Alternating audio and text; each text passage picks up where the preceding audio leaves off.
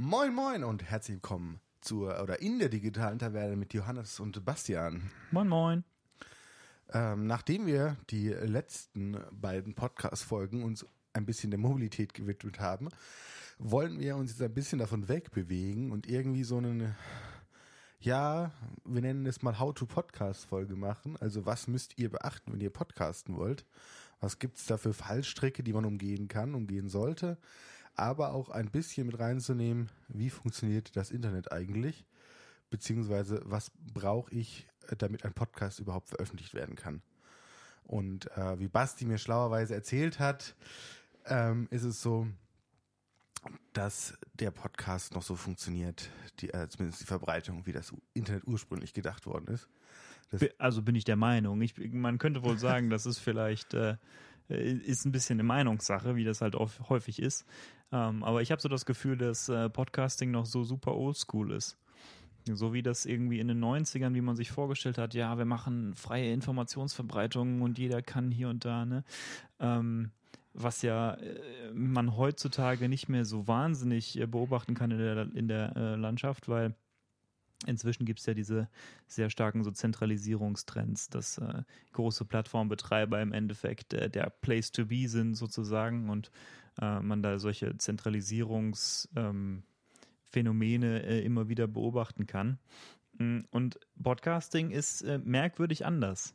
Wobei man sagen muss, von der Kundenperspektive oder von der Hörerperspektive ist ja Podcast ein bisschen irritierend. Vielleicht können wir, können wir ja mal äh, so fragen, wie bist du denn eigentlich zu Podcasting gekommen?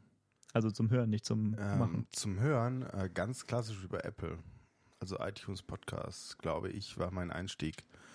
Ähm, wobei natürlich jetzt auch nochmal die Frage ist, was ist Podcast? Äh, der klassische Einstieg bei mir ging da, glaube ich, darüber, dass ich irgendwo was gesehen habe oder dann mal auf die Podcast-App gestoßen bin und dann mal im iTunes Store geguckt habe, was es da so gibt, was es da für Themen gibt ähm, und da dann mal irgendwie reingehört habe. So, bei verschiedenen Dingen. Ich glaube, sogar gestartet hat das Ganze, ist jetzt natürlich völlig untypisch Podcast mit dem ähm, Anführungsstrichen Podcast, den Apple von seinen Keynotes äh, verbreitet über den ähm, Podcast, also über ihre eigene Podcast-Library in iTunes. Ist das ein Videopodcast? Ja. Cool. Habe ich, ich glaube, ich habe noch nie im Leben einen Videopodcast gesehen. Doch, ich eine Zeit lang relativ häufig. Ich weiß es aber auch, es gab auch eine Zeit lang, wo ich echt eins oder drei so Videopodcasts abonniert hatte, die echt ganz coole Sachen gemacht haben. Aber ich weiß nicht mehr, wer das ist. Das ist auch schon ein paar Jährchen her.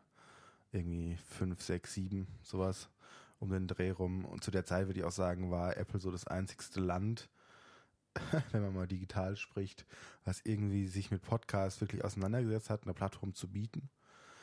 Ähm, und jetzt hier zu den Videopodcasts, die gibt es sogar in verschiedenen Auflösungen, kannst du die abonnieren.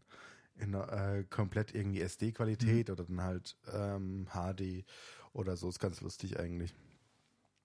Das ist cool. Ich meine, Videopodcast äh, ist halt so ein Thema, das, also es gibt die, und ich bin mir nicht so richtig sicher, wie hoch der Anteil der Podcast, äh, des Podcast-Publikums ist, äh, der überhaupt äh, wahrnimmt, dass es die gibt. Weil es im Prinzip so im Großen und Ganzen keine Rolle spielt, weil Video ist im Endeffekt gleichbedeutend geworden mit YouTube, zumindest äh, diese Videosparte. Mm. Oder dann eben Netflix, Amazon Prime oder so für Hollywood oder sehr produzierte Sachen, aber im Prinzip, glaube ich, assoziiert äh, kaum jemand Video mit Podcast. Mhm. Das auf keinen Fall, also gerade auch in der heutigen Zeit jetzt nicht mehr. Und also ich würde auch sagen, dass Podcast jetzt wirklich erst wieder in den letzten zwei Jahren ist cool geworden, meinst cool du? geworden ist. Ja, ich glaube. Also wir sind zu spät, wir sind schon wieder uncool, weil wir zu spät angefangen haben. Ach so, ja, wir sind, wir sind wir nicht hören, da gewesen, bevor es cool war, sozusagen. Ja, genau. Ja. Aber wir hören und verfolgen die ganze Szene schon seitdem sie noch nicht cool war.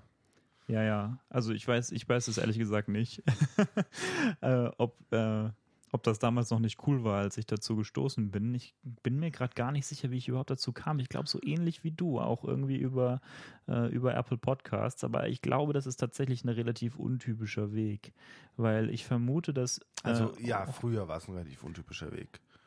ich weiß nicht, weil ich vermute, dass heute relativ viele Leute zu Podcasting kommen oder lernen, dass es das gibt, weil sie irgendwo im Radio hören, dass es von der und der Show eine Podcast-Variante gibt. Der, glaube ich, nicht? nee, nee, nee. Also ich würde jetzt mal behaupten, dass ähm, Spotify einen riesen Stimmt. Impact hat da drauf. Das habe ich vergessen. Ah ja, das ist das, was Also- das ist das, was du meinst mit bevor wo es cool, ne? Inzwischen, wo es Ja, cool klar. ist. Also ich meine, ähm, ähm, ich glaube, dass Jan Böhmermann und ähm, Olli Schulz? Olli Schulz mit ihrem Podcast äh, Fest und Flauschig äh, einen riesen Impact dazu beigetragen haben, vor allen Dingen durch den Wechsel zu Spotify vom Radiosendung. Weil vorher, klar, die Radiosendungen hast du immer mal wieder als Podcast ausgespielt bekommen. Das war jetzt nichts Neues, dass es das gab. Und ich glaube, dadurch, dass Spotify gesagt hat, okay, wir gehen in diesen Markt rein, weil wir den coolen Markt finden, und die geholt haben und dieses das Medienecho darauf so groß war, dass sie sie geholt haben, ist die Bedeutung von Podcasts wesentlich nach oben geschnellt.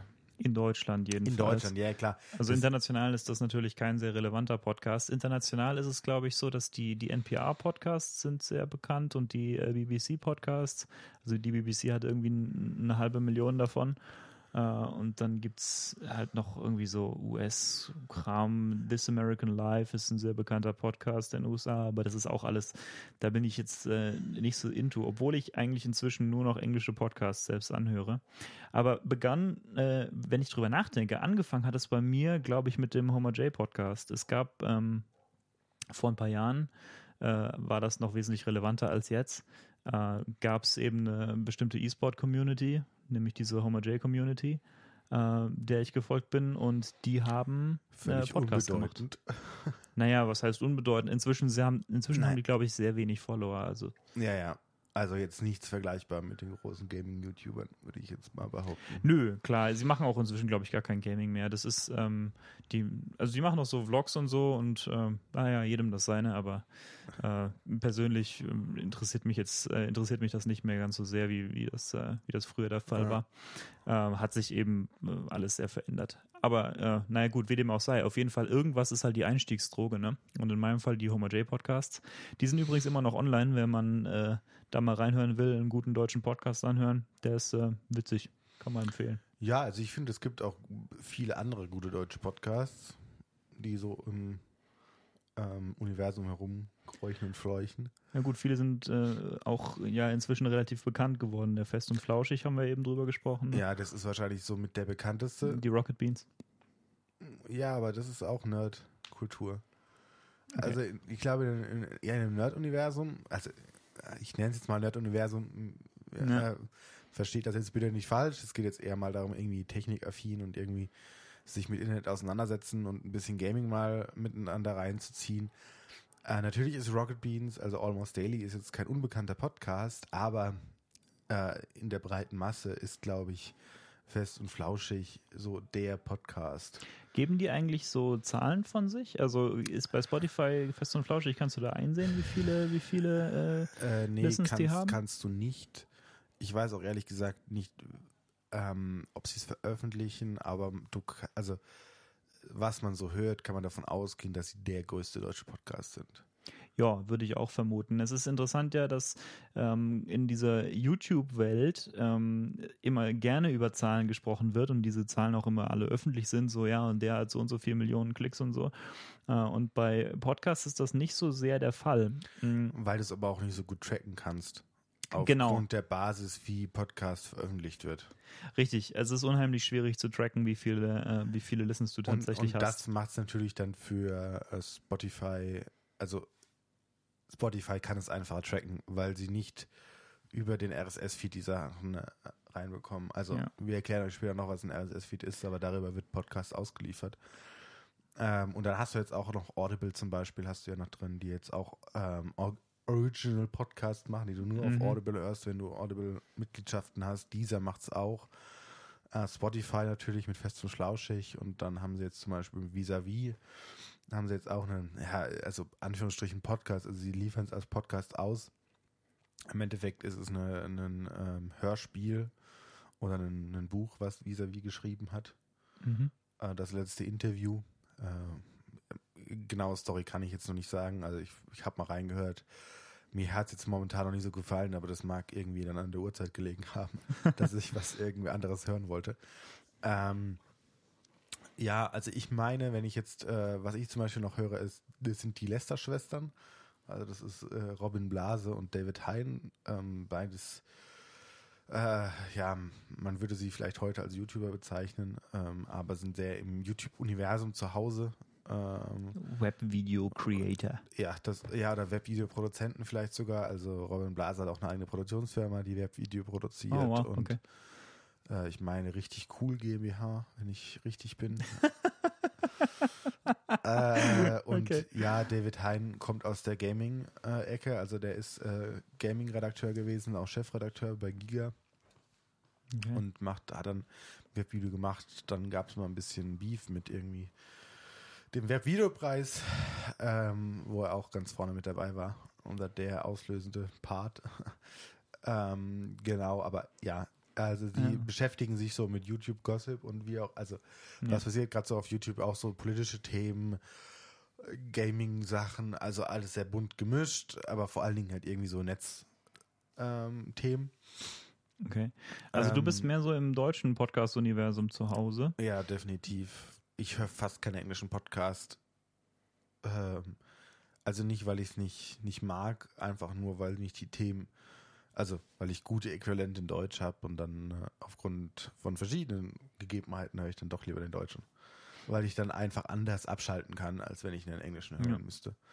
Ja gut, also wie ich vorhin schon gesagt habe, jedem irgendwie Aber- das Seine, ne? Um darauf Ja. zurückzukommen, warum ich jetzt überhaupt den Podcast angesprochen habe, ähm, Ach so, Entschuldigung. Nee, äh, Du konntest, konntest du nicht wissen. Ja. Ähm, in den letzten Folgen haben sie immer wieder erwähnt, wie viel Zuhörer sie haben. Was mich dann, also, ich, hoffe, ich habe es richtig verstanden und ich gebe es jetzt richtig wieder. Also, jetzt mhm, haben sie pro Folge um so 70.000 Hörer. Das ist ziemlich gut und für das ist für einen. Podcast halt echt, also top notch. Vor allem für einen deutschsprachigen. Also Ja, ja, selbst klar. die, selbst die, ähm, also Podcast ist ja relativ ein äh, Nischenmedium im Sinne von, ähm, es ist ja im Endeffekt so ähnlich wie Talk Radio, ähm, nur eben äh, in, in, in Portionsweise serviert sozusagen äh, und nicht linear als Feed, ähm, äh, Quatsch, als, als Stream. Ähm, äh, und deswegen spricht es eben viele solche Nischen äh, Publikumsbereiche an, wie zum Beispiel halt Leute, die sehr technikaffin sind oder äh, oder sogar davon eben dann kleinere Nischen. Ich meine, es gibt halt eine Million Podcasts, die beschäftigen sich, die beschäftigen sich nur mit Machine Learning. Und äh, es gibt nochmal eine Million Podcasts, die beschäftigen sich nur mit Mathematik oder nur mit DevOps oder nur mit äh, was weiß ich. Also Ja, also es ist halt ein super breiter Markt, wo halt, also man hat halt weniger Einstiegshürden, finde ich, um zu veröffentlichen. ja, also, Also, ne, man muss schon ein bisschen Geld in die Hand, also haben wir zumindest jetzt mal gemacht, ein bisschen Geld in die Hand genommen, ähm, um irgendwie Qualität auf einem höheren Level hoffentlich bieten zu können. Aber man muss es nicht. Man kann relativ einfach und relativ gut veröffentlichen ohne große Hindernisse. Das ist so der Anreiz, so ähnlich wie YouTube früher war. Ähm, worauf ich eigentlich hinaus wollte, ist äh, wieder diese Zahlengeschichte. Und zwar äh, ein Podcast, dem ich äh, folge, ist äh, der Accidental Tech Podcast, ATP. Und das ist, äh, denke ich, einer der größten englischsprachigen so Technologie-Podcasts, äh, basierend darauf, naja, dass ich, äh, dass ich von wenig anderen bisher gehört habe, beziehungsweise äh, die, von denen ich gehört habe, bei denen ist einigermaßen klar, äh, dass sie da noch eher eine kleinere Zuhörerschaft haben. Mm, Und die äh, sagen auch ab und zu mal was über ihre Zahlen. Das ist eben relativ interessant, weil äh, die meisten Podcasts da im Endeffekt äh, kein Wort zu verlieren. Mm, Wie ich vorhin schon sagte, das ist ein bisschen eine andere Kultur.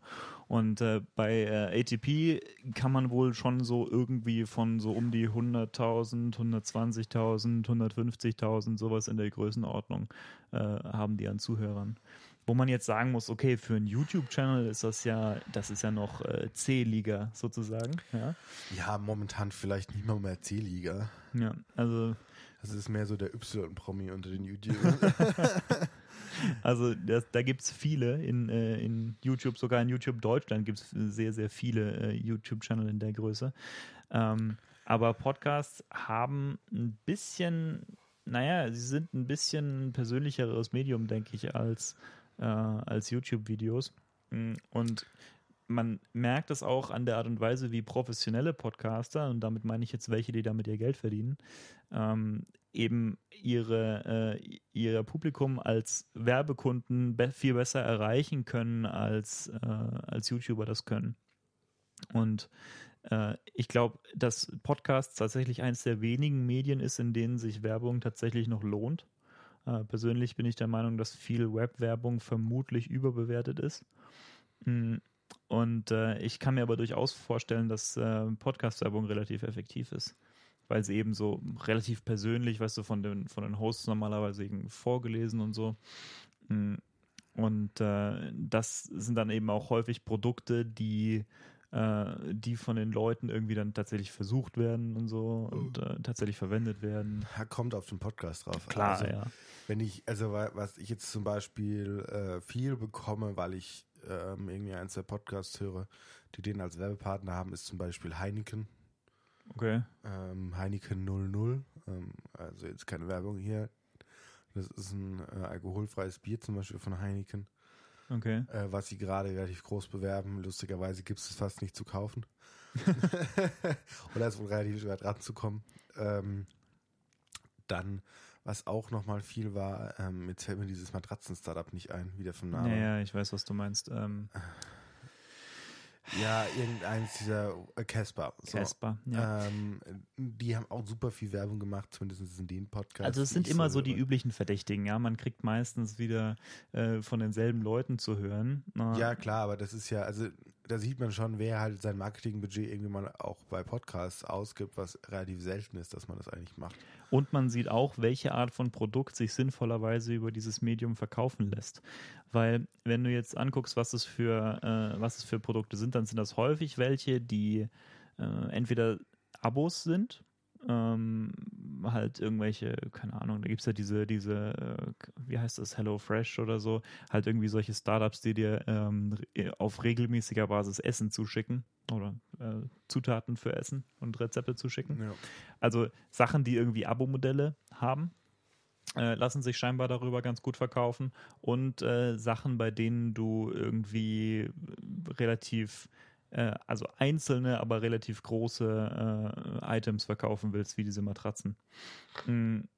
Und äh, ansonsten eben dann je nach auf Nische angepasst. Also ich kriege zum Beispiel viel Werbung für so äh, für so Mesh-Network-Systeme, wo du eben äh, so Home-Wi-Fi Ach so, kannst mit- Ubiquity oder so Zeug? Oder äh, ja, da gibt es diese Ubiquity-Dinger und dann gibt es auch irgendwie ähm, na, äh, Eero heißen die, glaube ich.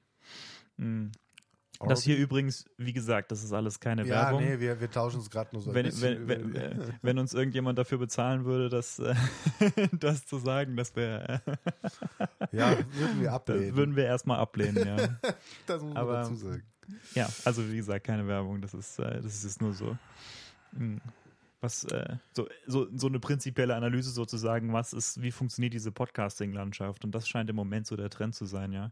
Dass du irgendwie so die üblichen Verdächtigen hast, äh, die, die dort Werbung schalten, ist eine relativ kleine Anzahl an Firmen, die aber auf relativ vielen äh, Podcastern Werbung schalten. Und das scheint tatsächlich daran zu liegen, dass es dass, es, dass diese Leute Produkte haben, die sich über dieses Medium ganz gut zu verkaufen scheint.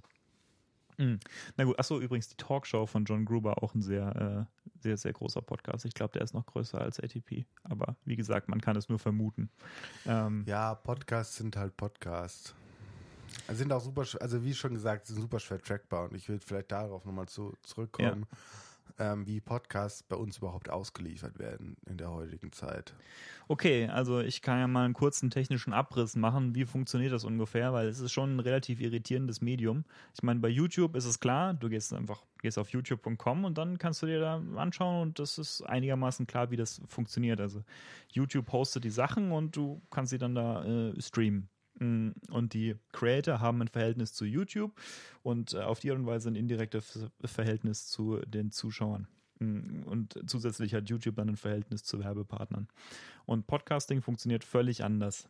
Ähm, Denn Podcasting ist, wie ich vorhin angedeutet habe, noch nicht so sehr zentralisiert, äh, wie das heute im Internet meistens anzutreffen ist. Zum Beispiel im Fall von YouTube ist es ja so, dass alles, was irgendwie passiert, geht durch einen Konzern, nämlich äh, durch äh, YouTube, beziehungsweise Google, Alphabet, wie auch immer. Ähm, und das ist beim Podcasting nicht so. Also vielleicht fangen wir an äh, an der einen Seite der äh, Transaktion sozusagen, nämlich an der Produzentenseite. Äh, wir als Produzenten nehmen also irgendwie Audiomaterial auf, äh, können das bearbeiten, am Ende eine MP3 exportieren, sinnvollerweise eine MP3, man könnte auch andere Formate, aber wie auch immer, sinnvollerweise eine MP3, ja. gerade jetzt, wo das, äh, wo jetzt auch die äh, vom Fraunhofer Institut die ähm, Patente nicht mehr verlängert wurden. Ja, stimmt. Deswegen bietet sich das jetzt inzwischen auch sehr an, weil es jetzt ein offenes Format ist. Mhm. Dann habe ich also meine Datei da irgendwo liegen. Genau. Und dann muss ich die Datei natürlich irgendwo hochladen, wo sie dann äh, öffentlich zur Verfügung steht. Das heißt, ich packe die jetzt erstmal irgendwo auf den Server.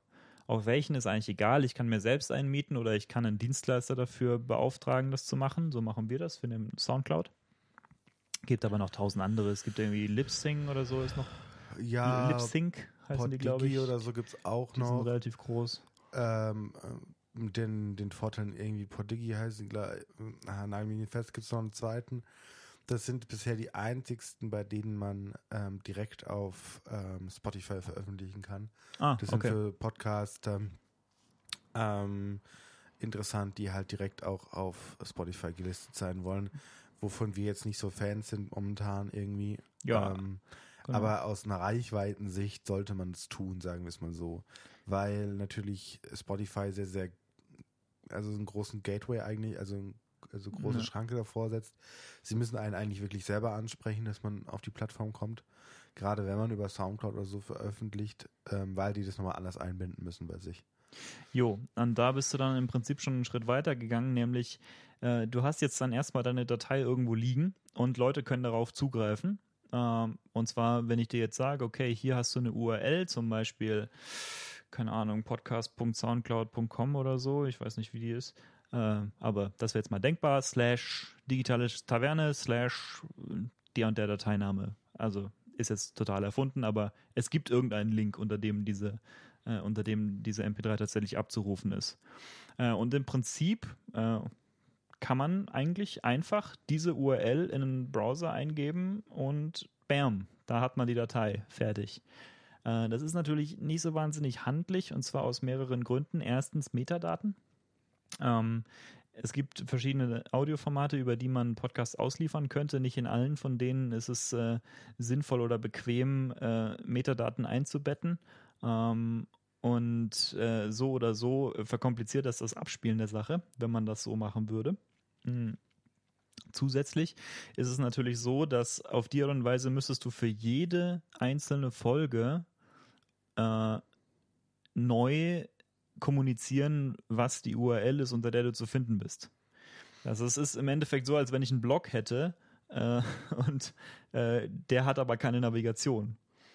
Sodass, äh, sodass ich im Prinzip für jeden Post, den ich schreibe, äh, ein, eine neue, einen neuen Link rumschicken muss. Ähm, das ist natürlich einigermaßen unsinnig für die Verbreitung von irgendwelchen Medien.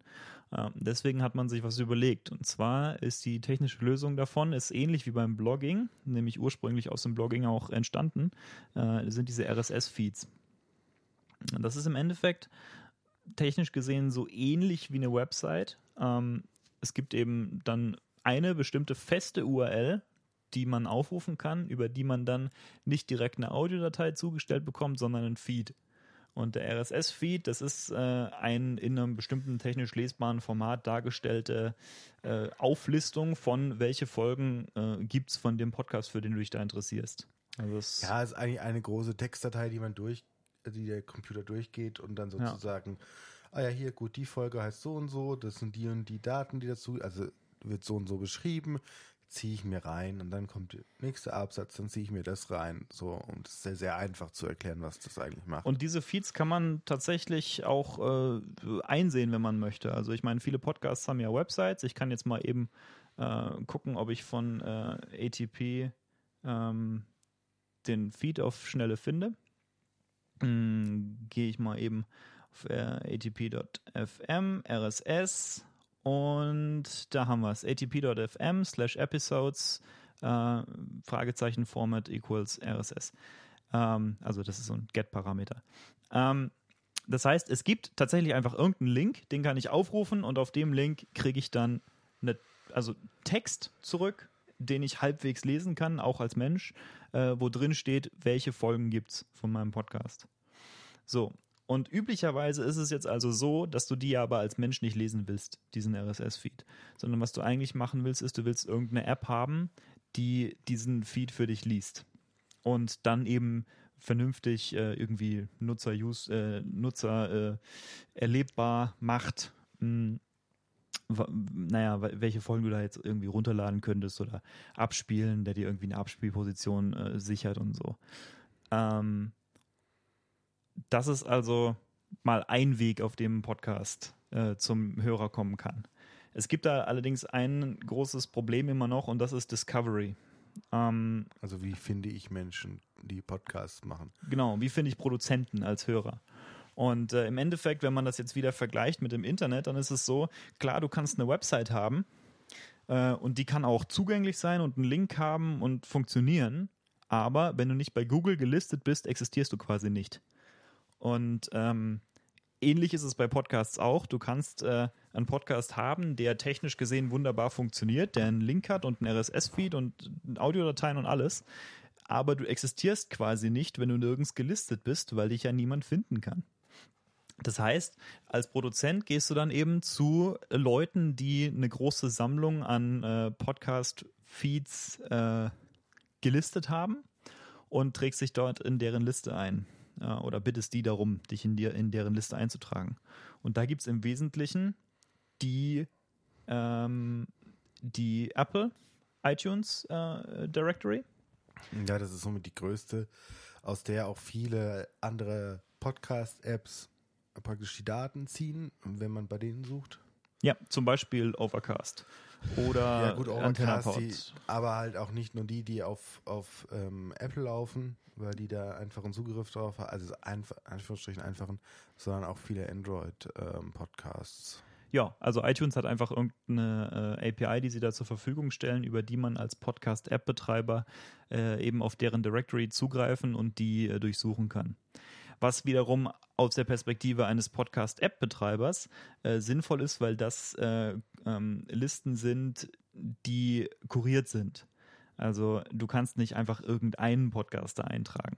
Und äh, wenn jetzt dein Podcast zum Beispiel sexuell explizit ist oder so, weiß nicht, wie man das genau machen würde, aber könnte ja sein. Äh, vielleicht veröffentlichst du irgendwie die Audioversion von irgendeinem äh, Porno oder keine Ahnung. Ja gut, ähm, du sprichst mal wieder über Sex, Sexthemen oder so. Das reicht ja Apple auch schon. Ja? Da, ja, das reicht schon, dass es explizit ist. Ja, gut, dann wirst du explizit gelabelt oder als explizit gelabelt, aber es gibt ja. auch tatsächlich äh, Podcasts, äh, die sie gar nicht als zulassen in ihre Directory. Okay, wenn du gut. irgendwas sagst, was nicht legal ist oder so. Also, wenn du halt de gegen deren Richtlinien verstößt und die haben halt einen klaren Satz Richtlinien und bezüglich dieser Richtlinien werden dann die Podcasts reviewed, äh, ähnlich wie Apps auch im App Store. Äh, und dann werden sie eben von Apple äh, verlinkt oder auch nicht. Das heißt, ja, okay. äh, das heißt, du hast als App-Betreiber dann eben den Vorteil, du musst diese Kuration nicht selbst machen. Und äh, das ist natürlich schon äh, ein, ein, großer äh, Punkt für jemanden, der das irgendwie äh, unabhängig macht äh, oder, naja, der sich einfach irgendwie darum nicht kümmern will. Gut. Ja, das ist die eine Variante. Dann hat man natürlich noch jetzt mittlerweile endlich als Google mal geschafft, einen Dienst auch selbst anzubieten, Google Podcasts auch mit eigener App und so. Früh, also davor, ein halbes Jahr oder ein Jahr davor lief es noch über die Google Music äh, App oder generell über dieses Interface, was sie haben. Ich glaube, das war auch technisch anders gelöst. Nee, ist die gleiche Lösung. Ja. Zumindest zum Einreichen. okay. Ähm, nee, ist im Prinzip selber, also nur, dass die App jetzt halt anders aussieht, aber ich meine, der, der Hintergrund, der da hinten dran liegt, auch das Interface, was da hinten dran liegt, ist dasselbe. Sieht schlimm aus. Also glaubt auf Google nicht, ist jetzt aber auch nicht das Schönste. auch kein Material Design. Ähm, genau. Äh, und dann, ich glaube, mit dem größten Impact zur Zeit hat einfach Spotify. Also man darf das nicht unter den Tisch kehren, ähm, dass in einer jungen Zielgruppe, die einfach viel Spotify benutzen, das einen riesen, riesen Einfluss hat. Ist Spotify inzwischen eigentlich als Podcast-App halbwegs benutzbar? Ah, Ich habe letztens wieder geguckt, dachte, oh, ihr habt, ah, ihr habt Dinge getan. Ich bin ja verwundert, weil ich jetzt auch kein Spotify-Nutzer mehr bin, sondern äh, Apple Music benutze. Ähm, aber ja, du kannst es besser benutzen als zu, zu Anfangszeiten. Also ich finde immer noch manche Downloads, also wie du die Dinger downloadest und so, das ist immer noch so ganz geil. Ähm, gut, weil sie halt eher auf Streaming Wert legen als auf, auf Downloads. Ja gut, aber merkt er sich inzwischen deine Playhead-Position? Ja, Ja, gut. das war, am Anfang nämlich, ist, das war am Anfang nämlich nicht so. ja, und das es ist ja völlig unbrauchbar. Schlimm des Todes. Dann kannst du es ja im Äh, Prinzip vergessen. So kann die man haben ja. jetzt, also hast sogar Sleep Timer mittlerweile jetzt integriert und so. Oha. Advanced Features. Advanced Features. Ja, sieht auch besser aus. Man hat auch einen besseren Überblick. Sie zeigen einem die Metadaten sogar jetzt mittlerweile an. Ich glaube, ich habe noch nie einen Podcast auf Spotify gehört, ehrlich gesagt. Obwohl ich Ja. Spotify habe und benutze. Ja, Äh, doch. Äh, also ich früher fest und flauschig, ich höre den gar nicht mehr, weil mich der irgendwie nicht so begeistert. Ich Jeder- habe ein bisschen m, politische Differenzen äh, da anzumelden. Und zwar, äh, ich habe jetzt eben den ganzen Prozess beschrieben, wie Podcasting eigentlich funktioniert. Also im eigentlichen Sinne des Wortes Podcasting. Ähm, nämlich über RSS-Feeds, äh, die dann irgendwo in Directories gelistet sind und äh, die du über davon wiederum unabhängige Apps dann öffnest. Also um eine Analogie zum Internet zu, äh, zu treffen, würde ich also sagen, der Directory-Besitzer, in dem Fall Apple oder iTunes hauptsächlich oder Google, ähm, der äh, spielt quasi die Rolle einer Suchmaschine, so wie im Internet Google oder DuckDuckGo oder Bing, glaube ich, gibt es auch noch. Ja, Bing ist ja gar nicht mal so, äh, so ungroß. Ja, war ein Spaß. Also ich, ich weiß, Bing gibt es auch. Genau, also das spielt diese Rolle der Suchmaschine. Dann hast du außerdem den RSS-Feed, der spielt quasi die Rolle deiner äh, Blog-Seitennavigation. Äh, und dann hast du die einzelnen Einträge, das sind quasi, spielt die Rolle der einzelnen äh, Webseite. Und äh, auf die Art und Weise ist also irgendwie so ein Navigationsschema sozusagen äh, dargestellt. Mm, Und äh, als weiteren Aspekt hast du dann eben äh, die Podcast-Apps, die sind sozusagen das Analog zum Browser. Also auf der Podcast-Seite hast du irgendwie Overcast und Apple Podcast und Google Podcast und äh, AntennaPod und was weiß ich. Äh, was- Pocket Cast ist. Pocketcast. und Ja. Pocket Cast ist für die, die plattformübergreifend unterwegs sind, glaube ich, gar nicht mal so blöd. Ja. weil es für, also auch wieder sehr, äh, für Apple gibt's, also für iOS, MacBook weiß ich gar nicht, aber ich glaube, ein Interface gibt's auch für Web und dann Android und das macht es natürlich schon wesentlich entspannter, dann hin und her zu wechseln und das bindet auch einen Account, dass man da irgendwie nochmal drauf zugreifen kann. Jo, also das wiederum spielt die Rolle eines äh, Browsers. Das heißt, ähm, ist also vergleichbar mit, äh, mit Safari, Chrome, Firefox, äh, Edge. Also so kurz die Alter, also so kurz die, diese Parallelen aufgezeigt, dass man sich ungefähr was darunter vorstellen kann. Also das Ganze ist wesentlich komplizierter als äh, irgendwie dieses äh, monolithische Konzept, was äh, YouTube zum Beispiel fährt oder eben auch Spotify. Bei Spotify funktioniert das alles komplett anders. Bei Spotify äh, hat Spotify alles in der Hand. Also äh, sie hosten, nicht sicher, ob sie selbst hosten, aber auf jeden Fall haben sie nur, du hast vorhin gesagt, sie haben Partner, bei denen du hosten musst dann. Nee, das sind, ja, also Partner, bei denen du hosten musst, nee, musst du nicht. Die nehmen auch Soundcloud-Sachen mit rein. Also, das sind nur die spezielle Abschlüsse, die die haben, dass du praktisch nicht dir eine große Reichweite aufbauen musst, bis du darauf gelistet bist Mhm. und sozusagen für Spotify interessant wirst zu listen, Ja. sondern du bist direkt mal drin. Und also ich weiß persönlich auch nicht, wie sie es machen, aber ich vermute ganz einfach daraus, wie Spotify funktioniert, werden sie das ausgeliefert, die ausgelieferte MP3-Datei über den RSS-Feed, jetzt wenn es ein normaler RSS-Feed bekommen und dann auf ihre eigenen Server laden und von da aus verteilen. Wahrscheinlich noch äh, dekodieren und äh, Ja, neu klar. enkodieren, weil Spotify übrigens, Fun Fact, benutzt äh, Ogg Vorbis äh, als, äh, als Dateiformat. Dementsprechend gehe ich davon aus, dass ihre App auch nur das unterstützt und dementsprechend gehe ich davon aus, dass sie es äh, neu codieren.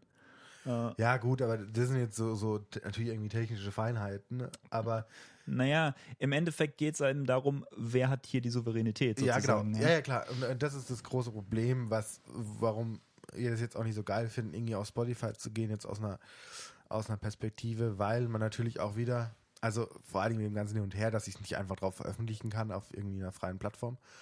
Und im Endeffekt zahlen Menschen dafür Geld. Also das ist zum Beispiel das andere.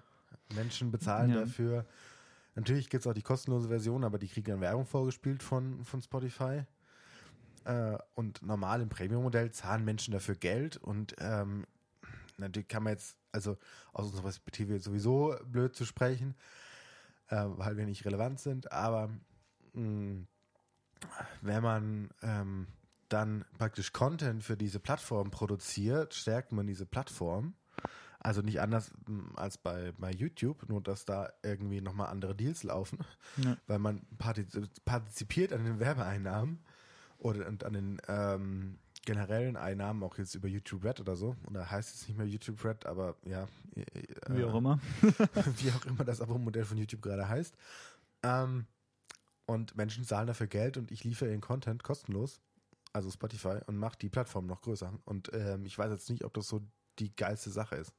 Gut, ich meine, Spotify hat bestimmt auch ein Modell, äh, worüber du dann als. Podcast-Produzent monetarisierst. Äh, be- Also glaube ich nicht, nee. Also nicht, dass ich wüsste.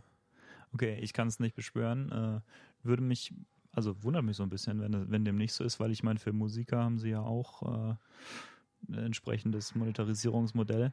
Äh, so oder so, ähm, ich meine, wenn sie das monetarisieren auf und Weise, dann haben sie wahrscheinlich auch ähm, äh, Exklusivitätsklauseln und so. Aber das letzte Mal, als ich mich damit beschäftigt habe, äh, war diese ganze Landschaft noch völlig anders. Also im Prinzip kannst du da meinen Worten nicht trauen.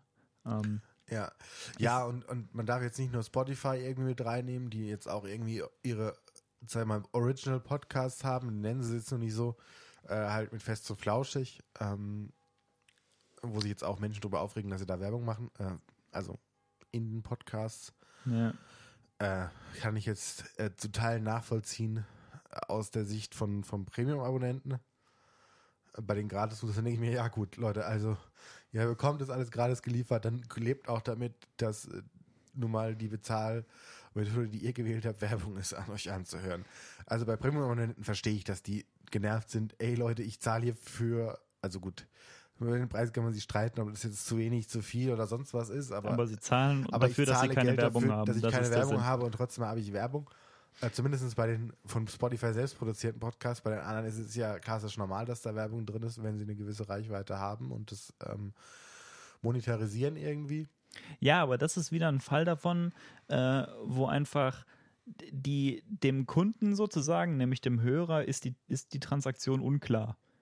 Ja, also ihm ist nicht klar, wie das eigentlich das Ganze, äh, wie Nee. viele Parteien da eigentlich mitspielen Nein, und wer für- da welche Interessen hat. Für, i, für sie ist Spotify der Auslieferer Genau. und die Produzenten sind halt die Produzenten, so ganz klassisch. Äh, Würde ich jetzt mal bei vielen ähm, denken. Und dann kommt jetzt halt noch dazu, dass dieser, die jetzt auch irgendwie Original Podcasts machen und, und Audible, also Amazon praktisch jetzt auch, also die nennen es Original Podcasts, wie sie ihre Original-Serien auf, auf äh, Amazon Prime. Und da sind relativ, also zum Beispiel Katrin Bauerfeind, wenn die dir was sagt, Ne. ähm, macht er dann Original oder Mickey Beisenherz, sagt dir wahrscheinlich auch nichts, aber der schreibt zum Beispiel für Atze Schröder Shows Okay. oder Sketche mit Atze Schröder. Atze Schröder habe ich schon mal gehört, ja. Oh, also da gibt's, also die machen verschiedene Original Podcasts, um praktisch Leute auf ihre Plattform zu kriegen, die ich auch nur dann zu hören bekomme, wenn ich Geld für diese Plattform zahle. Was ich ja okay finde. Also, also ich finde das nicht so geil, dass es diese Art des Podcasts gibt, weil ich persönlich finde, dass Podcast immer noch ein völlig frei zugängliches Format sein sollte. Äh, ich Ja. verstehe, warum sie diese Bescha- Bezahlschranken sozusagen in Anführungsstrichen um die Podcasts rumbauen, um ihre Plattform zu stärken und Menschen auf ihre Plattform zu holen, weil die diese Podcasts hören wollen. Oder zumindest ist es, finde ich, dann kein Podcast mehr, so im klassischen Sinne, sondern dann ist es halt irgendein Gespräch, was ausgeliefert wird und Ja. ich kann es mir für Geld anhören. Ähm, ist ja okay, äh, kann ich verstehen, dass damit gestärkt werden soll. Ich finde es nur schade, dass es nicht veröffentlicht wird, weil für mich ist Podcast noch so die, die letzte Enklave des völlig freien äh, Produzierens. Ja, äh, das ist eigentlich interessant, weil im Prinzip sind das alles jetzt solche Ausläufer, von denen wir so gesprochen haben, wo man äh, eben sieht, dass ähm, zunehmende Popularität und zunehmende äh, Kommerzialisierung dazu führen, dass größere Player auf einmal interessiert sind. Ich meine, Apple hat es äh, schon lange äh, betrieben, aber die haben es, wie gesagt, auf eine sehr neutrale Art und Weise betrieben, äh, ihr Interesse an Podcasting und es war nicht so sehr kommerziell. Hm, ehrlich gesagt, äh, der einzige Grund, warum äh, Apple das macht, ist im Endeffekt, um ihre Plattform zu stärken, aber es hat nichts damit zu tun, dass sie von den Podcast-Produzenten äh, Geld kriegen oder irgendwie ansonsten an Transaktionen interessiert sind. Und äh, jetzt hast du eben andere Spieler, so wie äh, Amazon oder Spotify, ähm, die eben sich denken, hey, wir haben hier einen Markt, der ist relativ kompliziert äh, und wir haben hier irgendwo Geschäftsverhältnisse, die den, äh, die den Zuhörern teilweise nicht hundertprozentig bekannt sind. Äh, und in diesen Markt können sie sich natürlich relativ leicht jetzt reinstellen, äh, weil sie nämlich dem Kunden ein Angebot machen können, das für den äh, transparenter ist auf eine Art und Weise, äh, weil es eben das ist, was er gewohnt ist. Also ich meine, wenn du gewohnt bist, äh, dass alles äh, eben äh, monolithisch funktioniert, so wie äh, wie YouTube oder, oder Spotify, dann scheint es dir natürlich auch ein relativ klares so Transaktionsmodell wie, okay, ich zahle jetzt Spotify Geld und dafür liefern sie Podcasts aus. Ist auch per se nichts dran auszusetzen. Ich meine, ich bin da ein bisschen auf deiner Seite. Ich glaube, es ist ein bisschen eine Terminologiefrage. Äh, kannst du sagen, dass es ein Podcast ist, wenn du es überhaupt nicht äh, auf dem äh, gewöhnlichen Weg äh, publizierst? Äh, beziehungsweise definiert sich Podcast dadurch, wie es publiziert wird, oder definiert es sich dadurch, äh, was es ist? Weil was es ist, denk, also was der Content ist, wollte ich damit sagen. Ähm, und ich denke, da hat man es wesentlich schwieriger zu klassifizieren, weil der Content kann ja sehr, sehr divers sein. Ja. Ähm, also deswegen, ja. Einerseits natürlich jetzt so auch contentmäßig natürlich von irgendwie jetzt fest und flauschig hin zu sehr, sehr interessanten ähm, irgendwie äh, Wissenschaftspodcasts, die sehr, sehr cutting edge irgendwie nochmal äh, Wissenschaften irgendwie in Podcastform ausliefern, wo ich auch einen sehr interessanten äh, Talk dazu gehört klar, habe. Ähm, auch der Republika, meine ich, war der. Ähm, also ich war nicht da, aber ich habe den über ähm, YouTube, glaube ich, dann äh, abgerufen, wo ähm, relativ große Podcaster sozusagen die Wissenschaftler sind. Äh, methodisch inkorrekt heißt der Podcast von denen sind Physiker sehr, sehr cutting edge wirklich äh, über Wissenschaft sprechen und die haben einen interessanten Punkt aufgemacht und haben gesagt, ähm, im Prinzip ähm, ist Podcast zurzeit noch das einzigste Format, in dem ich als Wissenschaftler ähm, allen Menschen ähm, Wissenschaft zugänglich machen kann und das Wissen in Wissenschaft zugänglich machen kann, was ich sehr interessanten Punkt finde. Tja. Also weil praktisch alles, worüber ich sonst ähm, Wissenschaft veröffentliche oder Menschen zugänglich mache, in Anführungsstrichen, oder wissenschaftliche Erkenntnisse, ist alles mit Bezahlschranken belegt oder mit sonstigen äh, Komplexitätsschranken. Genau. Und Weil ich meine, natürlich könnte ich als Wissenschaftler auch hergehen und sagen, ich mache jetzt hier ein YouTube-Video oder irgendwas. Nur die Produktionshürde ist wesentlich höher. Vielleicht kann man an der Stelle auch sagen, warum ist Podcasting auf die Art und Weise, äh, also warum hat sich der Markt so entwickelt und nicht äh, so wie bei YouTube? Beziehungsweise warum hat sich YouTube nicht so entwickelt? Warum ist, äh, warum sind Videopodcasts nicht äh, das neue YouTube sozusagen? Und ich denke, der Grund ist ganz einfach. Du hast als zentraler Anbieter vor allem dann einen Plattformvorteil, wenn es für die Creator relativ teuer ist, selbst äh, den Kundenzugang zu erstmal zu schaffen und dann zu unterhalten. Ähm, wohingegen du da als äh, Monopolist äh, andere Rechnungen aufmachen kannst.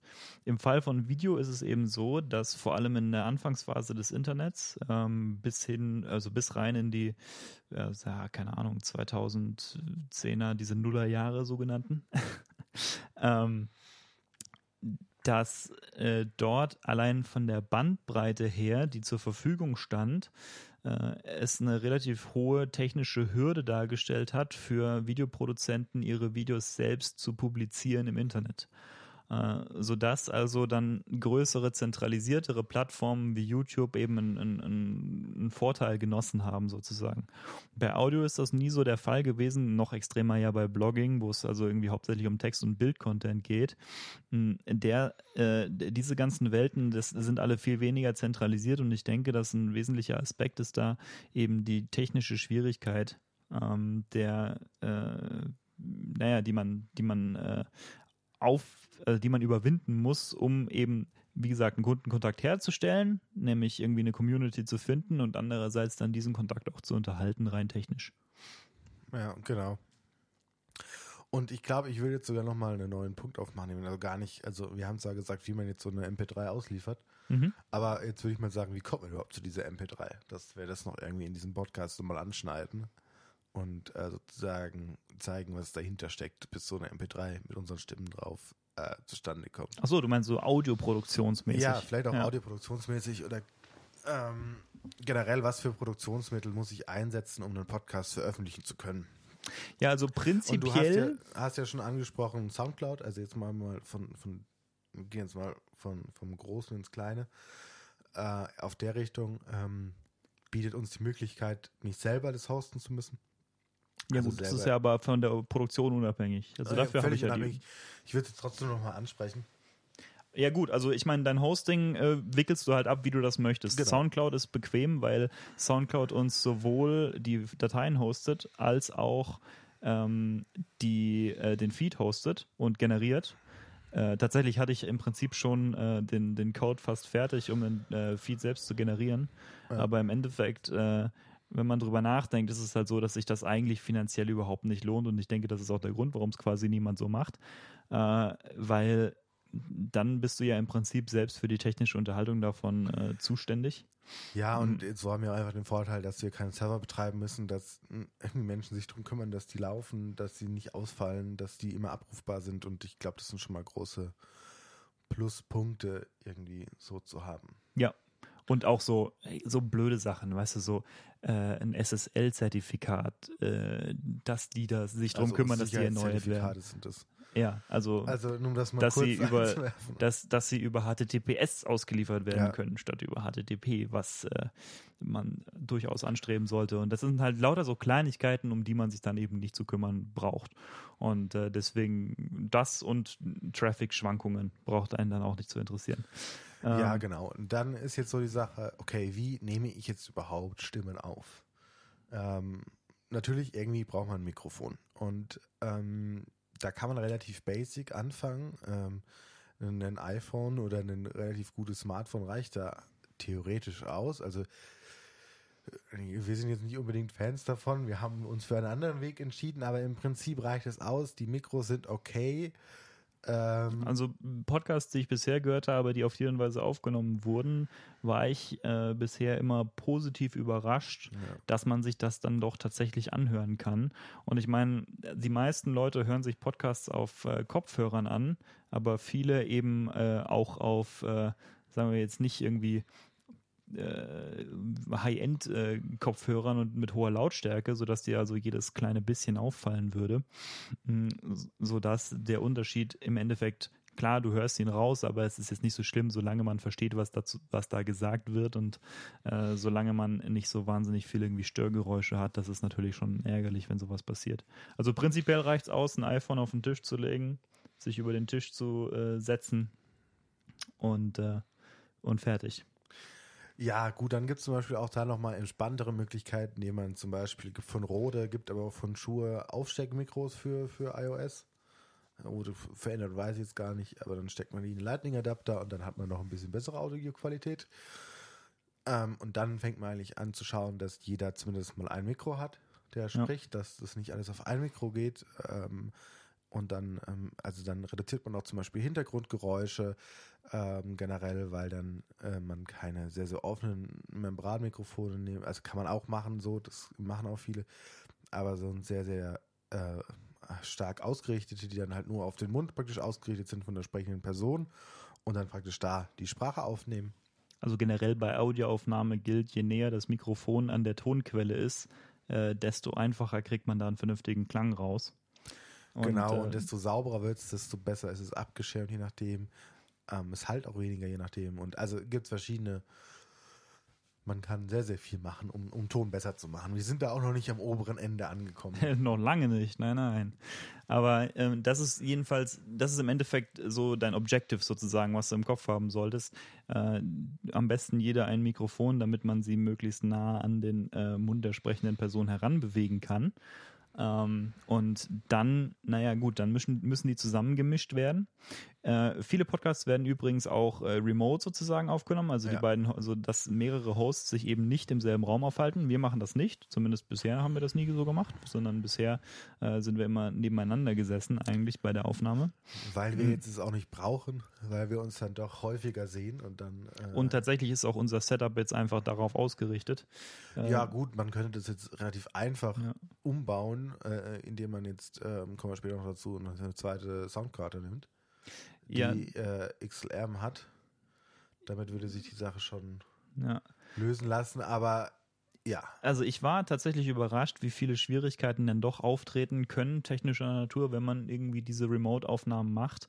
Ähm, manche Leute, so wie John Gruber zum Beispiel, macht es so, dass er äh, sein eigenes Audio bei sich lokal aufnimmt und dass er außerdem das Audio aufnimmt, was von seinem Gesprächspartner über Skype rüberkommt.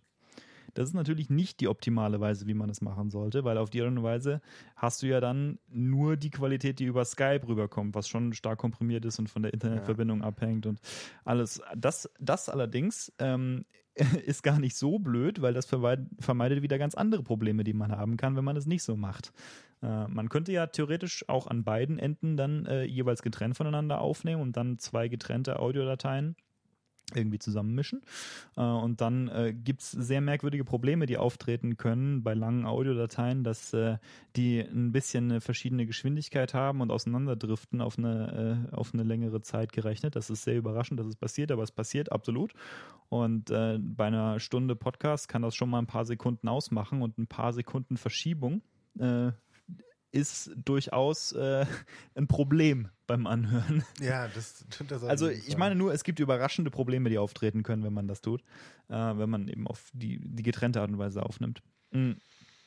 Gut, aber äh, angenommen, man ist jetzt im gleichen Raum, äh, dann gibt es im Endeffekt äh, eine ganze Kaskade an verschiedener äh, Mikrofonlösungen, die man äh, die man anstreben kann. Also ich meine, das Einfachste ist irgendwie so USB-Mikrofone, ja. die selbst einen Verstärker drin haben, einen Vorverstärker.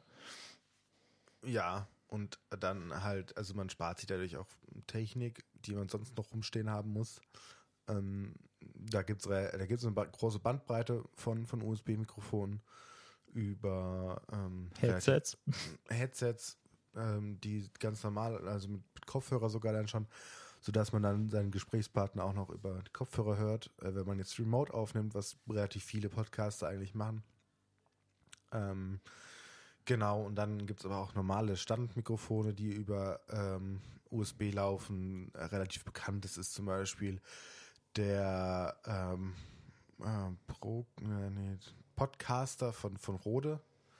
Okay. Das ist ein USB-Mikrofon. Dann gibt es auch den Procaster, der ist dann XLR. Also XLR ist dann analoges Signal, äh, was dann nochmal von der Soundkarte verarbeitet werden muss. Äh, über, für den Weg haben wir uns jetzt zum Beispiel entschieden. Ähm, also, da hat man dann ein normales Mikrofon, was man dann über ein wunderschönes XLR-Kabel äh, in eine ähm, in eine Soundkarte speist, ähm, die dann dieses Signal verstärken kann und äh, dann eben äh, digital ausspielt. Ich bin jetzt kein Experte für Audioverarbeitung, aber was ich sagen kann, ist, dass prinzipiell äh, ist ein Mikrofon ja erstmal ein analoges Bauteil. Das heißt, da ist eine Membran drin, die wird von den Schallwellen in Schwingung versetzt und diese Schwingung wird gemessen. Ähm, das heißt, da entsteht erstmal ein analoges Signal mm, und dieses analoge Signal wird dann üblicherweise vorverstärkt. Ähm, sodass man vernünftig was hören kann am Ende. Und es nicht so wahnsinnig leise ist. Und äh, nach dem äh, Verstärken muss es eben irgendwie in ein digitales Signal gewandelt werden. Das heißt, das ist eine Pipeline, die notwendigerweise immer stattfinden muss. Du hast ein analoges Signal, das wird dann verstärkt und dann digital, äh, zur digital ge gewandelt. Ähm, da gibt's diese, äh, diese netten, das nennt sich DAC-Amp-Chips. Äh, das sind so mini kleine äh, Chips, die zum Beispiel in, in, so einem iPhone drin sind. Äh, oder in den neuen Lightning-Kopfhörern äh, sind die im, im, im, äh, im Stecker drin. Mhm. Das ist also ein Chip, der macht genau das. Ja, der, der, also Amp, Amplifier, der verstärkt das Signal und dann DAC, Digital Analog Converter, der konvertiert das Signal in ein digitales Signal. Und je nachdem, welche Lösung man sich eben oder in welchem Preissegment man sich ungefähr aufhält, äh, passiert das eben an verschiedenen Stadien. Ich meine, in so einem USB-Mikrofon hast du halt im Endeffekt genau so einen irgendwie äh, räudigen, billigen äh, DAC-Amp-Chip, der irgendwo äh, in dem Mikrofon, also in dem Headset selbst drin ist. Und der gibt dann direkt ein digitales Signal an den Computer weiter und fertig. Ähm, und man kann es aber auch anders trennen. Also unser Setup hier funktioniert eben so, dass wir analoge Mikros haben, die ein analoges Signal über XLR äh, an ein äh, an eine, an eine externe Soundkarte weitergeben, so ein kleines Mischpult. Und da also drin ist, ist dann. Der ist mehr als eine Soundkarte, aber man kann es auch mit nur einer reinen Soundkarte machen. So. Man kann es auch mit einer reinen Soundkarte machen. Okay. Ja. Ja. Also das äh, Mischpult, was wir da stehen haben, ist äh, sehr, sehr overpowered, je nachdem, kann man auch dazu sagen. Für das, Overkill. Aber es funktioniert und das, äh, ich benutze es auch für andere Dinge. Und ähm, was wir auch noch machen können, ist, dass wir mehr als eben zwei Input-Signale aufnehmen können. Wir können bis zu vier Input-Signale mit dem Pult aufnehmen. Das war jetzt auch so eher so eine für später. Man hat noch ein bisschen Luft nach oben, um Dinge zu tun. In naher Zukunft übrigens auch Podcast mit Gast. Ja, mit Gast. Äh, wir haben ganz irgendwo still und leise gehört. Wir haben einen Experten aufgetan, dass, der kommt da dazu. jemand mal dazukommt. Ähm, Genau. Mal für eine Folge zumindest. Ähm, das heißt, in unserem Mischpult hier, beziehungsweise in deinem Mischpult, äh, ist also, äh, sind Verstärker drin, sind auch in dem Fall, ähm, äh, wie sagt man, Equalizer. Gut, aber Sachen. die werden ja nicht benutzt. Die benutzen wir nicht, aber man könnte theoretisch. Nee, für die Aufnahme nicht. Für die Aufnahme nicht, okay. Also da äh, muss ich die Spezifizitäten dieses Pultes, aber das äh, speist direkt durch, ohne irgendwas dran zu tun am Signal. Also, außer, außer, Gain. außer Gain. Also Gain ist äh, Verstärkung. Also, ja. dass ich das Signal anhebe von der Lautstärke her. Ja, Aber, und ein Digitalwandler ist auch drin, weil das Signal, was weitergeht, dann an, äh, an Laptop ist äh, über USB, also ist ein digitales genau. Signal. Und dann nehmen wir zum Beispiel jetzt äh, mit ähm, Logic auf, Logic Pro X. Man könnte aber genauso gut äh, die kostenlos mitgelieferte Variante von, von Apple benutzen, die sich ähm, GarageBand? GarageBand ja. ja, danke. das benutzen auch viele Podcaster. Ähm, Ansonsten gibt es Audacity, was ganz gut ist. Ja, Open Source Software gibt es auch für Windows und für Linux, ähm, für die, die dann da noch irgendwas suchen. Dann benutzen dann viele Podcaster, aber auch zum Beispiel zum Schneiden und auch Aufnehmen die Adobe-Sachen. Da ja. gibt es auch eine, ich weiß noch nicht, wie sie heißt. Äh, oh, es gibt da, es gibt verschiedene. Äh, es gibt dieses Prelude, äh, und dann hast du äh, Audition. Stimmt, Audition, ja. Ja, und ähm, natürlich, ähm, das ist jetzt der eine Weg, dass ich mit meinem MacBook aufnehme sozusagen und ähm, darüber dann alles gespeist wird und ähm, dass mir dann die ganzen Files speichert direkt auf dem MacBook. Die andere Alternative, die es jetzt mit diesem analogen Setup gibt, die äh, wir jetzt nicht nutzen, ist, dass man einen Digital-Recorder hat, der selbst eine Batterie hat und eine SD-Karte drin und dann nur aufnimmt. Mhm. Und der auch nur normalerweise äh, meistens gain kann und also kann und dann vielleicht ein bisschen Stimmbearbeitung, aber das eigentlich auch eher selten, wenn man eher ein reines Signal will, ähm, um dann später damit in der richtigen Software was machen zu können. Ähm, praktisch das Pult und die Verbindung zum Computer dadurch ersetzt, dass man auf einer SD-Karte aufnimmt. Da gibt es von, von Zoom, sind so interessanterweise die bekanntesten in dem Bereich. Ähm, Diese H4-Dinger. Äh, ja. Die sind übrigens ganz gut. Ich habe einen H2 äh, damals gehabt, der äh, hat tatsächlich ja. überraschend gut. Äh ja, also ja, die, die laufen auch okay. So, ähm, es ist interessant, dass sich, dass sich ähm, Zoom da so durchgesetzt hat irgendwie in dem in diesem äh, Markt um YouTube und irgendwie Podcasts, zumindest die, die sich damit irgendwie schon ja. auskennen, aber jetzt noch nicht ganz in die Tiefe greifen. weil, ähm, also jetzt im, im Veranstaltungstechnikbereich ist Tascam so der große, Okay, sind die mobil, die Tascam-Geräte? ähm, teils, teils. Also gibt es praktisch genau das Äquivalent von, Okay. von Zoom zu dem, zu den, äh, von Tascam. Oder halt auch ganz klassisch in Rex eingebaut, aber das gibt es von Zoom auch. Also Okay. äh, so die Bandbreite, die haben nur noch mehr Recording-Möglichkeiten. Ähm, Also Ja. das Zoom, Zoom ist aber da schon, schon seit Ewigkeiten Platzhirsch in dieser Geschichte. Also für ja, also wahrgenommener. Platzhirsch, Ja, weil, weil viele, die einfach in YouTube öffentlich sind, äh, das benutzen. also Ähm, genau, aber da kann man dann wählen, was man will und die tun dann auch alle das, was man normalerweise will. ja. Ähm, Also man da sollte vielleicht man aber sagen- nur den, den Nachteil, man sieht, bis man die SD-Karte rausnimmt, nicht, ob er aufgenommen hat oder nicht. Ja, und äh, das ist ein wesentlich realeres Problem, als man jetzt vielleicht so denken mag. Also ähm, bei uns ist es so, dass wir, äh, während wir sprechen, den, äh, die Waveform sehen können, die Logic aufzeichnet. Ähm, und das äh, ist durchaus ein Debugging-Vorteil. Kann man, kann man sagen. Kann man, kann man als Vorteil sehen und äh, natürlich ist dann auch immer noch die Möglichkeit, also theoretisch, wenn wir jetzt hier uns äh, mit Backup-Sicherheiten auseinandersetzen wollen würden, falls jetzt mal der PC abstürzt oder sonst was, dann könnte man immer noch das Signal, also hier praktisch gerade aufnehmen ähm, bei dem Pult, dann müsste man aber halt am Pult bearbeiten, ähm, zumindest einfach bearbeiten oder man lässt es und macht es dann später.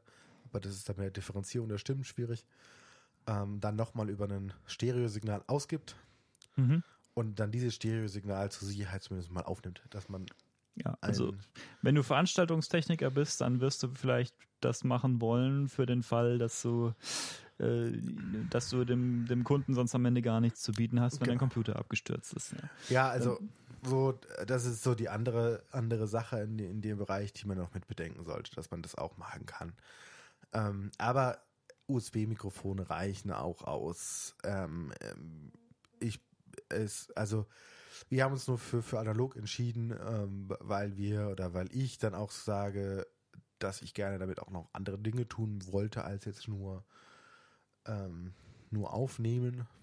Also nur diesen dedizierten Zweck, ich brauche einen PC, da, PC dazu, sondern ich kann es auch mitnehmen, kann es woanders verarbeiten, ähm, kann es in ein anderes Pult reinstecken, kann die Mikros auch nur einzeln benutzen, ohne jetzt das Ganze mitzunehmen. Also da war mir eher die, die äh, Portabilität und die verschiedene Verwendbarkeit von den Mikrofonen wichtig, als jetzt wirklich, ähm, dass es jetzt für den Podcast das Beste ist. Und ich finde immer noch, es ist das Beste, was wir hätten machen können. Ähm, vielleicht hätte man eine andere Soundkarte wählen können, ähm, die ein bisschen kleiner ist als das, was wir gerade rumstehen haben. Aber im Prinzip äh, ist es sehr, sehr gut, was wir gerade an Setup haben. Ähm, dann kommt natürlich noch dazu, dass wir jetzt noch irgendwie Stative haben, auf denen die Mikros montiert sind. ja, und ewig lange XLR-Kabel, damit man so sich bequem positionieren Ja, kann. genau. Wobei, da kann man auch wesentlich kürzer normalerweise gehen, Ja. wenn man sie an den Tisch setzen würden. Und, schöne Mikros, hier in dem Fall Shure äh, SM57. SM57. Und eben auch mit Popschutz vorne drauf, der ein bisschen die P-Laute rausfiltert ähm, und auch ein bisschen Windgeräusche Ja. nimmt. Äh, und die Stimme, ja, also macht es angenehmer und sie sehen besser aus dadurch. also vielleicht ein bisschen zum digitalen Workflow sollte man sagen. Also äh, ich wollte jetzt gerade noch was zu den Mikros. Ach so, Entschuldigung. Ja, weil wir können sagen, wir haben dieselben Mikros, die im Weißen Haus äh, verwendet werden, um die Sprachen, um die Sprache aufzunehmen und auch bei den ganzen äh, Speeches des Präsidenten seit Leute unter Schieß mich tot verwendet werden, um Sprache aufzunehmen. Äh, sehr, sehr lustiger. Äh, aber nicht bei Trump, oder? War doch, das bei nicht? Trump auch. Ja, ja. Okay. Doch, die, das ist nur ein bisschen anderes Setup. Ähm, sie nehmen die, ähm, sie gehen mit dem Mikro sehr, sehr nah an ihn ran.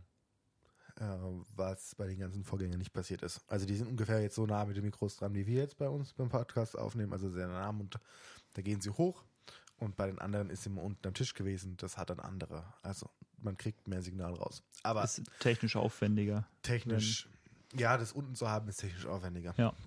Weil, wie Aber- ich schon sagte, dass die Faustregel bleibt äh, bestehen, je näher deine Tonquelle an deinem Aufnahmegerät, desto einfacher ist es, da ein gutes, ein gutes Klangerlebnis rauszuholen.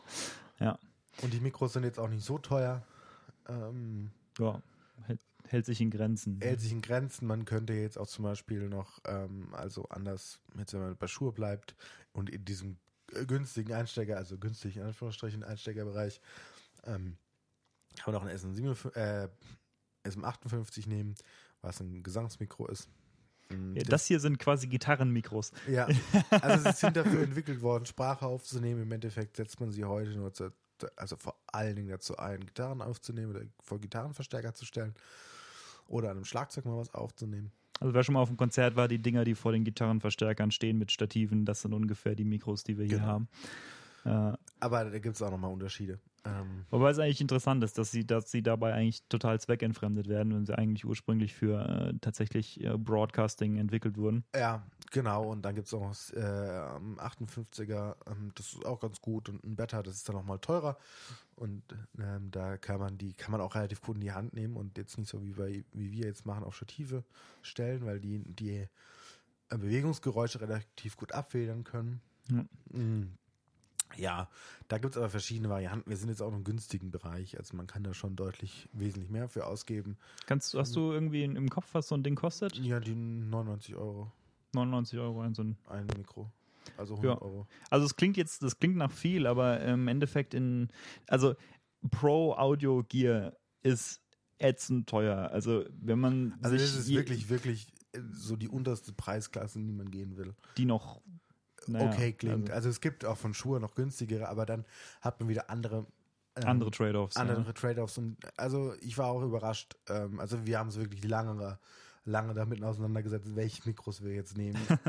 also es waren sicherlich drei Wochen, vier Wochen, äh, wo wir nur verglichen haben, ähm, was jetzt so das Geschickteste ist zu nehmen, was jetzt ganz praktisch wäre oder was jetzt unpraktisch wäre. Übrigens von Marco Armen gibt es dieses Podcast Mikro Mega Review, wo er irgendwie stimmt, ja. eine Million Mikros gekauft oder geliehen hat und die ausprobiert und davon äh, unkomprimierte Aufnahmen Also gemacht und die veröffentlicht. Von, von Shure gibt es da auch noch eine ganz andere Bandbreite von Mikros, die man auch noch nehmen kann. Mir fällt jetzt zum Beispiel ein KSM9 ein, wobei das ist auch nochmal eher, ja, kann man machen. Dann Beta 87. ja gut, ich habe ja natürlich Glück, äh, dann- dass ich äh, hier direkt an der Quelle sitze mit äh, Und so, Johannes, der in der Veranstaltungstechnik viel unterwegs ist. ja, und, und, und die, die man auch viel sieht, ähm, auch bei, bei YouTubern, Revi benutzt die zum Beispiel, wobei völlig falsch eigentlich, aber ja, er benutzt die, sind äh, die S, äh, SM7B.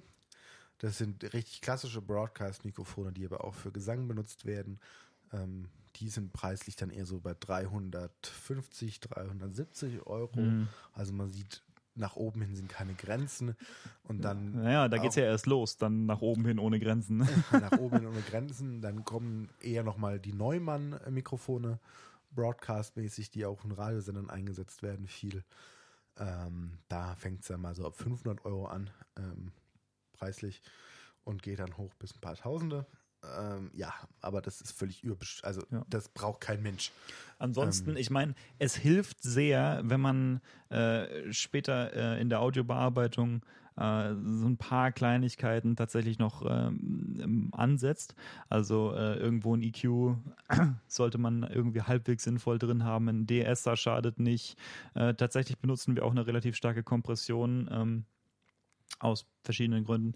Äh, und im Endeffekt, äh, unser Workflow, der sich äh, im Moment etabliert hat, funktioniert so, dass wir von Logic aus, oder dass wir in Logic Kapitelmarker setzen und ähm, dann von Logic aus als Wave exportieren und dann mit Forecast, einer Mac-App von Marco Arment, mh, in äh, MP3 konvertieren, beziehungsweise äh, encodieren äh, und dort wird dann eben auch äh, eingebettete Titelinformationen äh, erzeugt, beziehungsweise äh, eingetragen.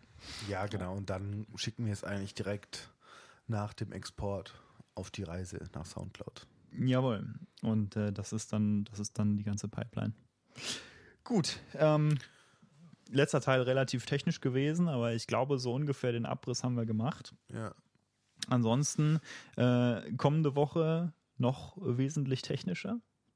Vielleicht, wenn man schon mal anteasen darf, äh, Ach so, ja. Programmiersprachen wird es sein. Genau, Programmiersprachen, da nochmal tiefer reinzugehen. Und äh, dann auch mit Gast. Jedenfalls ist das bisher der Plan. Gut, dann sagen wir, habt Spaß, wo immer ihr auch uns gerade hört. Einen guten Mittag, Tag, Abend, was auch immer ihr treibt. Habt Spaß dabei. Ciao, ciao. Ciao, ciao.